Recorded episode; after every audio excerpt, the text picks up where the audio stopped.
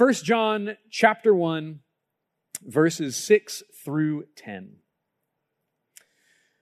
The Word of God says this. This is the message we have heard from him and proclaim to you, that God is light and in him is no darkness at all. If we say we have fellowship with him while we walk in darkness, we lie and do not practice the truth. But if we walk in the light as he is in the light, we have fellowship with one another, and the blood of Jesus, his son, cleanses us from all sin. If we say we have no sin, we deceive ourselves, and the truth is not in us. If we confess our sin, he is faithful and just to forgive us our sins and to cleanse us from all unrighteousness. If we say we have not sinned, we make him a liar, and his word is not in us. Let's pray together. Father, we thank you that you are light. We ask that you would shine your light into this place, that you would shine your light onto us, Lord, that you would help us to see by your light what is good and true and real, Lord, that you would help us to see by your light what is false and what is what is wrong, Lord, so that we may deal radically with those things that interfere with our intimacy with you. And so, Lord, we pray that you would teach us, that your word would be a light unto our path, a lamp unto our feet. Lord, that you would shine your light and that we would see the brilliance of the gospel, that we would see the beauty of Jesus through your word. We pray that you would be with us now, that you would teach us and lead us into your presence. In Jesus' name, amen. Amen. Well, light is a good thing, but light does not make everything good. Imagine that you're in a dark room. It's pitch black and you're searching, desperately searching for something incredibly valuable. Maybe it's your wallet, it's your keys, it's your phone, some, some priceless treasure that you're, that you're looking for. If you're searching for that thing in a dark room, a little light is going to be incredibly helpful.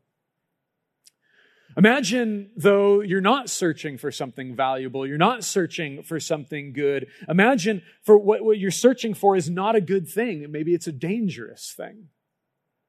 Something that you're looking for because you have to get rid of it. I broke some glass the other day out in our driveway, and I needed to position myself just right so that the sun would shine on it, that it would reflect back so that I could see the danger and I could sweep it up so that my kids or my dog or somebody else in the neighborhood didn't step on it and, and hurt themselves. Whether you're searching for something good or searching for something bad, it's good to have a little light in your life.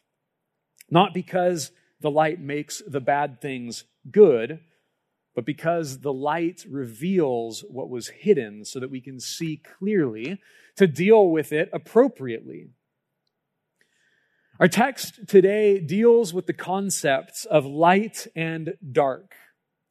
When we think of these words, many things could come to mind. We can think uh, heat and cold. We can think life, death, day, night, lots of different dualistic principles can come to mind when we think about light and dark. But often when we talk about darkness and light in a spiritual context, the things that come most quickly to mind are the concepts of good and evil, the light and the dark sides of the force. But that's not what's happening here. See, light, according to John, is not the same as goodness, and dark is not badness, as if the two were locked in some eternal struggle to overcome the other. Rather, light, according to John, reveals both good and bad things when shined into the darkness. Light reveals both good and bad things. And so something that we need to recognize about light is that light always wins. Darkness can never overcome light. If you want to dim the lights, you don't flip on a dark switch. You dim the lights. You have to turn the lights down low. If you're in a dark room and you turn on the lights, there's nothing for the darkness to do. It goes away. Light always wins. Because darkness is not the opposite of light. Darkness is the absence of light. And so God is light. The light has shone in the darkness, the Gospel of John says, and the darkness has not overcome it, nor will the darkness ever overcome it. But that light's still shining on the bad thing. Why would we want light to shine on the bad thing if the light isn't going to make it good? The light doesn't make things good, nor does the darkness make something bad. Light simply reveals what the darkness kept concealed. And so it's with that understanding that we read in this text that God is light. Now, God is not literal light. God is not photons, as if you turn on the light and God is there, you turn off the light and somehow God just disappeared. Right? God is not literal light. John does not want us to worship the sun. Rather, God, like light, reveals what is true. God reveals what is true. Whether it's good or bad, God exposes what is really there. And so if you're in a dark room and you're searching for something, whether a good or bad thing, light reveals the scenario, and it's appreci- it's appreciated that you you the light shines into the darkness and you can help to see what you're looking for. And so light is appreciated. But if we change the scenario, if we're not looking for something, but instead we're trying to keep something hidden, how do you feel about the light now? See, when we're looking for something, light is good. When we want to keep something hidden, light makes us feel a little different. See, how we feel about the light depends on what we're doing in the dark. How we feel about the light of God depends entirely on what we're doing in the dark. See, if we love what is good and true, then we love the light. Because the light shines into our lives and reveals in our lives what is good and true. And if we're occupying ourselves with goodness and truth and the, the light hits us, then other people see that goodness and that truth in us. We become like mirrors reflecting God's light into a world for all to see. See, if we, if we love what is true and good, we will love the light. If we hate what is evil, we will love the light. Because God's light also reveals what's not good. And so by God's light, you can quickly identify the things in your life that ought not be there so that you can eliminate them. Right? If we go back into that dark room scenario, And, and, and we're, we're searching for a bomb that's about to explode, you rejoice when you find it so that you can disarm it. If you have such training to disarm a bomb, otherwise it's like a bomb, run. You search for it so that you can find it and disarm it. So whether the light exposes something good or bad, if we love the truth and if we love what's good and we hate what's evil, then we love the light. We're just thankful to see the truth. But if we love what is not good, then we hate the light. If we're harboring sin and hiding ourselves from the conviction of God, then we hate the light. John three nineteen says, "And this is the judgment.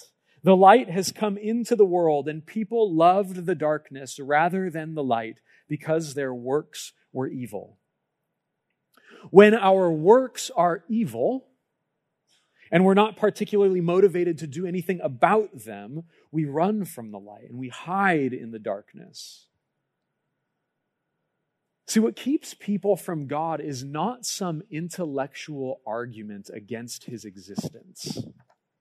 It's not some apologetic Uh, uh, problem that, that if we only reasoned with them, then they would finally believe. No one has ever been reasoned into the kingdom of heaven. See, people resist God because they don't want to give up the things in their life that they love that God has ruled to be not good. Because to bring those things into the light means that you need to get rid of them, and you like them. We like them. We might not be proud of them, but they offer this strange comfort. We might even know that they're wrong, but, but, but we like it. See, this is the deceptiveness of sin. We know that it's wrong, but man, I don't, I don't know that I want to live without this thing. I don't know that I can live without this thing. Something that we're afraid to bring into the light. The same things that keep people from faith in the first place are the very things that keep Christians in the dark. We think if I bring this into God's light, if I reveal this thing in my life, this thing that has been tormenting me, this thing that has been tempting me, this thing that has been teasing me, poking its finger at me, reminding me that you're not that great. You, you don't, you don't trust God. You're not living an obedient life. This thing that I hate and also love at the same time, if I bring it into the light, I will either be forced to reject it or risk that people will reject me because of it. And so we keep it in the dark. We keep it hidden. We keep it concealed. See, how we feel about the light depends on what we're doing in the dark. And if you only come into the light when you feel like your life is full of goodness and righteousness and godliness, then it's not actually the light that you love. It's yourself. You think you're pretty special in those moments. And so like a trophy on your mantle, you've got no problem arranging the light so that it points directly at your pride and joy and, and, and glistens for all to see. But then as soon as the habits in our life become less than desirable, we hide them. We lock the door. We scurry and bury them in the darkness. And so all of us, whether you're here today and you know Jesus or not, John is, is calling us to step into the light. God's call on our lives today is to step into the light. This is God's invitation to you, that if you have never trusted in Jesus and the thing that you're afraid of is that you like being a fun person and Christians have no fun because they don't get to do A, B, C, and D. The reason that you are rejecting the God of the universe is not because some intellectual argument that you have put forward as this, this uh, uh, linchpin in your atheistic existence. The reason that you don't come to God, if you are honest, is because you don't want to live the way that God wants you to live. And if you are here and you have trusted in Jesus, the reason you keep your sin in the darkness, the reason that we don't live authentic, transparent lives is because if we bring this thing into the light and let God and other people see it, then they will not let us live a life that is different than the one that God has called us to live. They'll actually hold us accountable. But the invitation today is to walk in the light. As God is in the light and Christ walked wholly and truly in the light, we too must walk in the light. And this means that we must live life with authenticity. To live life with authenticity, to, to be authentically ourselves. And when we live life with authenticity, we are actually able to have an authentic relationship with God and with others. If we lie about who we are, or if we lie about how we are living, we will never be truly known. And if you're not truly known, you can't be truly loved. And so we try to be loved without being known. Shining the light on the things about ourselves that we like and hiding away in the darkness the things that we don't like. And so any fellowship we have with God or any fellowship we have with one another is tainted by the reality that we're only living a half life. It's not that we are an imposter. We're not necessarily putting forth something that's not true, but we are hiding away certainly things that are true about us. Think of what it would be like to fall in love with someone and have a relationship with them for years. and then find out years down the road that they lied to you about their name or their career or some other important thing about them. We can't expect to experience deep relationships with God or others if we don't come into those relationships with authenticity. This call to walk in the light is not just to, to bring your sin out of the darkness and into the light so that everyone can publicly humiliate you and put you in the stockade and throw tomatoes at you because of your sin. No, the invitation to walk in the light is so that you can be known. And so the love that we can have for one another is real and actually based in who you are and who God has made you to be, so that we can have truly authentic relationships. See, all of this is to say that if, if you're not experiencing the intimacy with God that you desire, maybe it's because of the things that are in the dark. This isn't to guilt you. This isn't to shame you. But I have conversations with so many people so often who so desperately want to experience the presence of God. They want to encounter God's presence, His goodness, His joy. They remember a time in their life when God felt so near to them. And they're in a season of life where God does feel distant. And I'm not saying that if God feels distant, then there's definitely something in the dark. But what I'm saying is you can't ignore the possibility. You can't ignore the possibility that there may be something in the dark. King David talks about hiding his sin in the darkness. Psalm thirty-two, verses three through four say, "For when I kept silent, my bones wasted away through my groaning all day long. For day and night your hand was heavy upon me. My strength was dried up as by the heat of summer." So that describes the condition of many believers in the world who know the truth, but are keeping the truths. They know the truth about God, but they're keeping the truths about themselves away from God or away from those who love them and want to see them thrive. So for many, the reason people lack spiritual vitality in life and joy could be as simple as being dishonest, or rather not forthcoming with God or with others about the things in your life that ought not be there. Or maybe the reason you find no joy in, in Christian fellowship in the body of Christ is because you're not bringing your full self into the communion. You're only letting people relate to half of you, or part of you. You're keeping something back, fearful that your relationship with those people would change if they truly knew who you were. And here's the irony. The people I trust most in life are people I know the gnarliest things about. I trust them because they, they told me. The people I have the hardest time trusting are the people I've known for years, and I don't know a single evil thing about them. I know it's there, but they don't want me to see it. What are they hiding? What are they hiding? See, confession doesn't break trust. Confession builds trust. It builds trust over time. See, churches are full of people who want this fellowship with God and with others, but are so scared of being exposed because of this power of shame. Man, shame is brutal.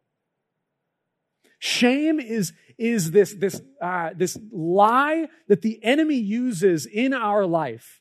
That thing that you're thinking about right now, you're like, I can't bring this into the dark. Adam, you don't understand what's going on. All it would do is cause damage to me and other people, and I can't talk about this, and you don't know what you're talking about, and, and, and, and it's got to stay here. Nobody can know. It's got to be tucked away. If life and the world will continue to exist, nobody can know this thing. It's the lie of the enemy telling you the, the, the power over you is that it will be worse for you if you bring that thing into the light. And I have to tell you that it's a lie. Living in shame is worse for you than simply letting God and others see what's really going on. This is the power of shame. Jesus wants to set you free from the power of shame today. Imagine that. For those of you in this room who are experiencing this shame, experiencing this fear of what might happen if you let God truly take control of your life today, that fear and that discomfort that you're experiencing, that fear and that discomfort that, Adam, please shut your mouth, stop talking, I can't hear it, I can't bear it. That fear that you're experiencing, imagine in an instant Jesus takes it away. That's what he wants to do for you today. Whether you're a believer or not, if you trust in Jesus, the word of God is true. The word of God says, confess your sins, and Jesus is faithful and just to forgive us our sins and cleanse us from all unrighteousness. Shame is unrighteousness. He can cleanse you from that today. And this will mean that many of us may have to lay down our idol of reputation. See, when all we are is what people say about us, we will never be free to be who God has actually made us to be. We'll never be free to be authentically ourselves. And the remedy, the way that we kill shame and the way that we kill the idol of reputation, is not by cleaning up our lives until it's worthy of being displayed. It's simply stepping into the light. To come into the light as Jesus is in the light, to step into the light as you truly are, to be honest, to confess your fears, your failures, your addictions, your sins, to confess your loves, however illicit they may be, to bring these things to God, to give God access to the dark places so that the light can shine in. Now, when you do this, you may actually realize that you have more to confess than you previously thought. Or you may actually realize that your sin is worse than you thought. But nobody is excluded from redemption, as the enemy would have you believe. As bad as you think those things might be in the dark, nobody is excluded from redemption. And like stepping out of a dark theater, and the pain as the, the light hits your eyes, it might be shocking, it might be painful a little at first, but it's also warm and good. And in just a few moments, you forget about the initial sting of the light in your eyes, bringing your sin into the light, stepping into the light and out of the darkness may be uncomfortable at first, but the freedom that comes is unlike anything you've experienced before. And so what keeps us today from walking in the light?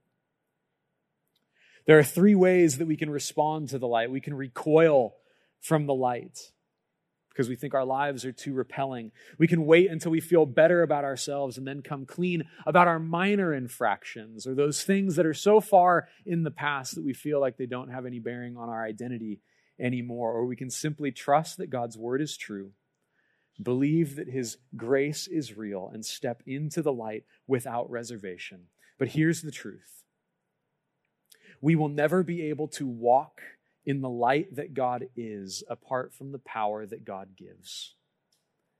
You'll never be able to walk in the light that God is apart from the power that God gives. Only God can give us the power to step out of the darkness.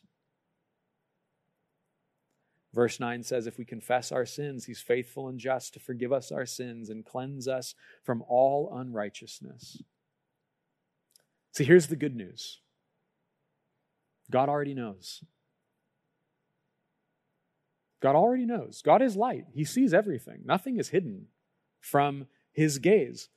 Psalm one thirty-nine, twelve says, even the darkness is not dark to you. The night is as bright as day, for darkness is as light with you. Hide your stuff in the darkness all you want. You're not hiding it from God. He knows. We're not telling him something that he doesn't already know. Confessing is just agreeing with God that this thing in my life that he calls sin, we agree. It is.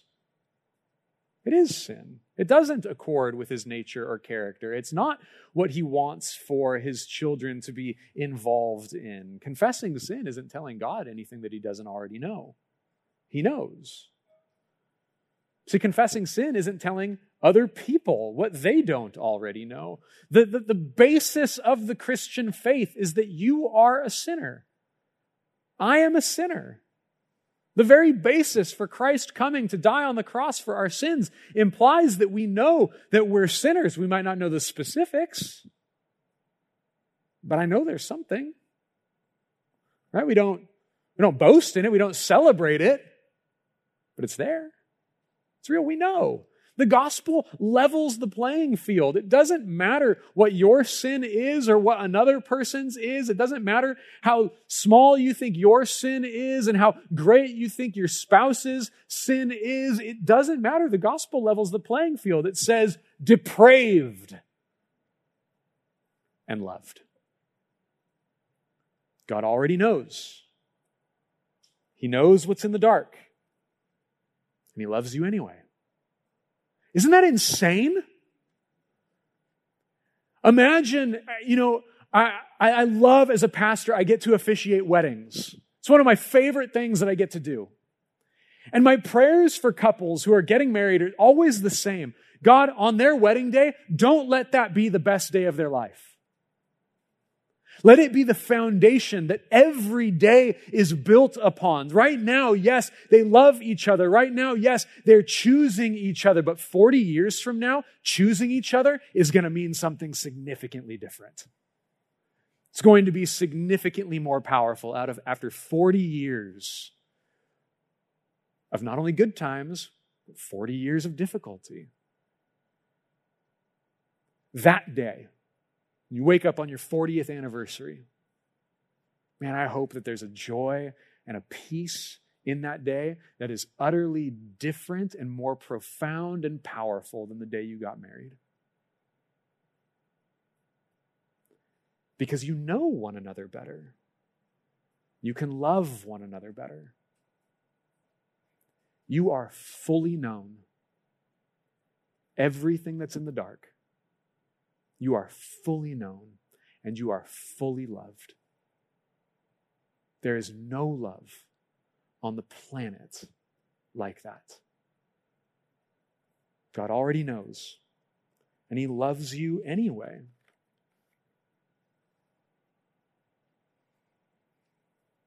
And because of what he knows of us and because of his love for us, he already forgives. He already offers you forgiveness. When confronted in our sin, we often look forward and we are fearful of what might happen. We are fearful of what people might say or what they might do. But God calls us to imagine not what might happen if we confess. He calls us to be realistic about what will happen if we don't. See, a life in the dark is a life away from God, because God is light. And so if we don't bring it into the light, our fellowship with God is hindered. That's why John says, if we say we have fellowship with God and yet we walk in darkness, we lie. John calls you a liar. You're either, you're either uh, uh, lying or you're de- seriously deceived. He doesn't call us to look at what might happen. He calls us to look back and receive what he has already done to guarantee a future in the light. See, the reason God doesn't turn his back on you because of your sin is because Jesus already paid the price for your sin. See, he took your rejection. He took your shame. The shame that you experience right now for your sin is like acknowledging what Jesus did and trying to take it off the cross. No, Jesus, you can die for the penalty of my sin, but I'll take the shame. I'll wear the shame. The shame is mine, Jesus. You can have the sin, but I'm going to keep the shame. That's ridiculous. He experienced your shame. He suffered your penalty on the cross so that you would be forgiven of even the worst crimes committed against God. Jesus died for every sin, past, present, and future. Every sin we could ever commit. And so the enemy tells us that if we confess, we will suffer. But God's word tells us that we are able to confess because Jesus has already suffered in your place. Isn't that good news? That's good news. Act like it. You guys are quiet. This isn't that heavy. That's good news. This is the reason that we can come into the light without fear. Because Jesus knows. He loves you. And He wants to set you free from your sin and shame. Isn't that a sweet deal? It's beautiful. And so we look back on what God has done in order to look forward to the fruit that will come. The fear that, that we will be rejected. We, we're afraid of this, this, this thing that we're going to be rejected, but we've already been accepted. You have all the acceptance you'll ever need in Christ. You have all the approval that you'll ever need in Christ. You have all of the love that you will ever need in Christ. We could come into the light, not to be approved of, but because you are approved of through faith in Jesus. That doesn't mean that walking in the light will be easy. Doesn't mean that we find we won't find ourselves in life going back and forth from the light to the darkness, or trying to stand in between, kind of ride that fine line. It also means that there's not necessarily, there might be consequences to our sin. I know a man who very recently decided that he wanted to take his faith seriously. He was kind of, he was walking that line. Like, I believe Jesus, but I don't necessarily know if I want to be all in. The reason he didn't really want to be all in is because of this stuff in his past that he didn't want to deal with. He wanted to take his, his faith and his identity in Christ seriously, and so he confessed his sin. Not just to God, like in the quietness of our, of our own hearts, which is good. Not just to people. Confessed his sin to God, he confessed his sin to people, but but to the police. He went. He went for it. Went and turned himself in for stuff that he had done a long time ago. He's going to do some serious time. He's behind bars. He's more free than he's ever been. There are consequences to our sin, yes. Yes. But the consequence of confession is freedom. And there ain't no bars, there ain't no penalty that can overcome the light. The freedom that the light of God brings. Freedom from shame, freedom from your past, and free to experience the fullness of fellowship with God. I think some of us need this freedom today. We do. Jesus died to give you this freedom today. He raised from the dead to give you a life greater than the one you could possibly imagine. He gave you His Holy Spirit to give you power to overcome the darkness. And today He gives you the opportunity to turn your ashes into beauty.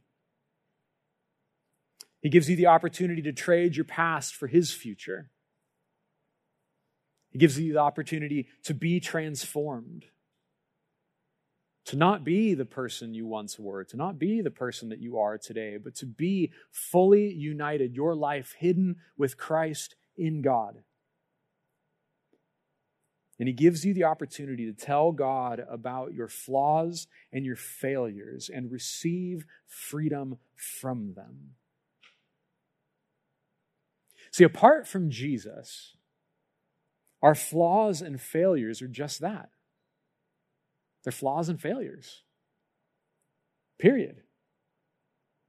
But in Christ, our flaws and failures become the context for us and others to see the redemptive work of Jesus. See, our past becomes like the black velvet backdrop that jewelers use to To, to, to cause the, the, the, the brightness of the diamond, the brightness of the gem to stand out all the more. See, when we confess our sin, our sin does not become the focus. It moves into the backdrop so that we can see the bright, shining diamond of the gospel all the more. See, this is what I love about the Old Testament saints. I've talked about this before. The Old Testament saints were a bunch of failures. Like they were, they were terrible people. They did some great things. It also did some despicable things. But the reason I love them is because their sin just becomes an arrow to point to their need for Jesus. And your sin can become an arrow that just points to yours and everyone else's need for Jesus. It doesn't become the focal point, it becomes the backdrop where everyone looks at the light of Jesus. We can step into the light today and let the light of God show you not only what's true about you, but let him prove to you the power of Christ's love that cleanses you from sin and shame so that you can reflect him to the world. So that the world will see the diamond, the beautiful treasure that Jesus is. And so as we come to our time of response today, as we come to the bread and the cup, we do so acknowledging all that we are. All that you think, all that you feel, all that you've done, all that's been done to you. And we invite God's light to shine on those things. We're fully known and fully loved by him. You can bring it all to God today because you can have the confidence that you will not be turned away. You are fully known and fully loved. And though we are tempted to believe the lies of the enemy, that who we are or what we have done excludes us from fellowship with God or excludes us from communion with God or exempts us from receiving the bread and the cup, yet we trust grace. Your sins are forgiven. And though you are not yet perfected, Christ gave himself for us. He gave himself for you. He invites you to the Lord's table, not because you're worthy, but because you're loved. He wants to be with you. And if you've trusted this grace and received the forgiveness of sins in Christ, then you can come forward and take the bread and the cup, remembering and rejoicing, not because you are without sin, but because in spite of your sin, Christ invites you to walk in the light of God and experience his grace. See, light does not make bad things into good things, but God makes sinners into saints. Transforms us. He makes sinners into saints. We are called the redeemed for a reason. The church is called the redeemed of God. We are redeemed for a reason. We were redeemed from something. So the reason we are called the redeemed is not because we were always so good, but because God always is. He's good, isn't he? You just say he's good. He's good. He's great. Yes, one-up me. Thank you. He's good. All the time. Let's not leave this place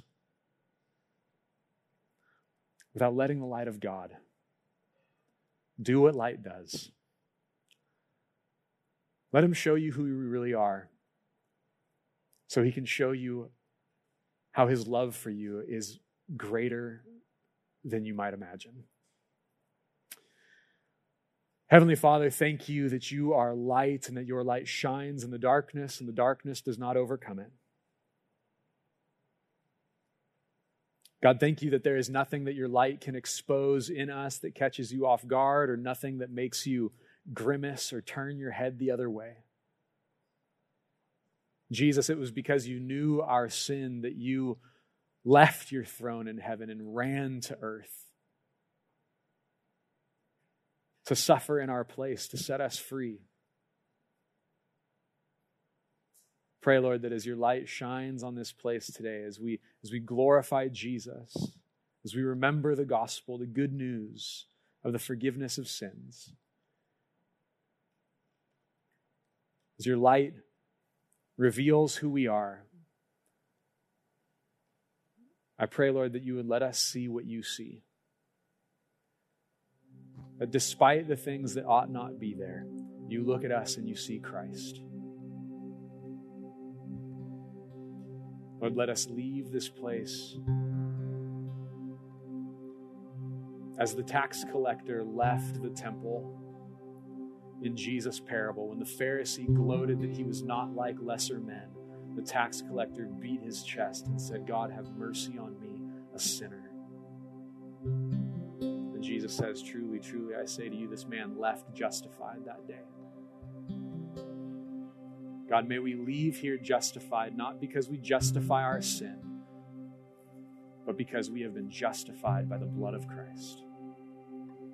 Have your way among us. Set your people free. Set your people free into the joy that you have for us. Pray it in Jesus' name. Amen.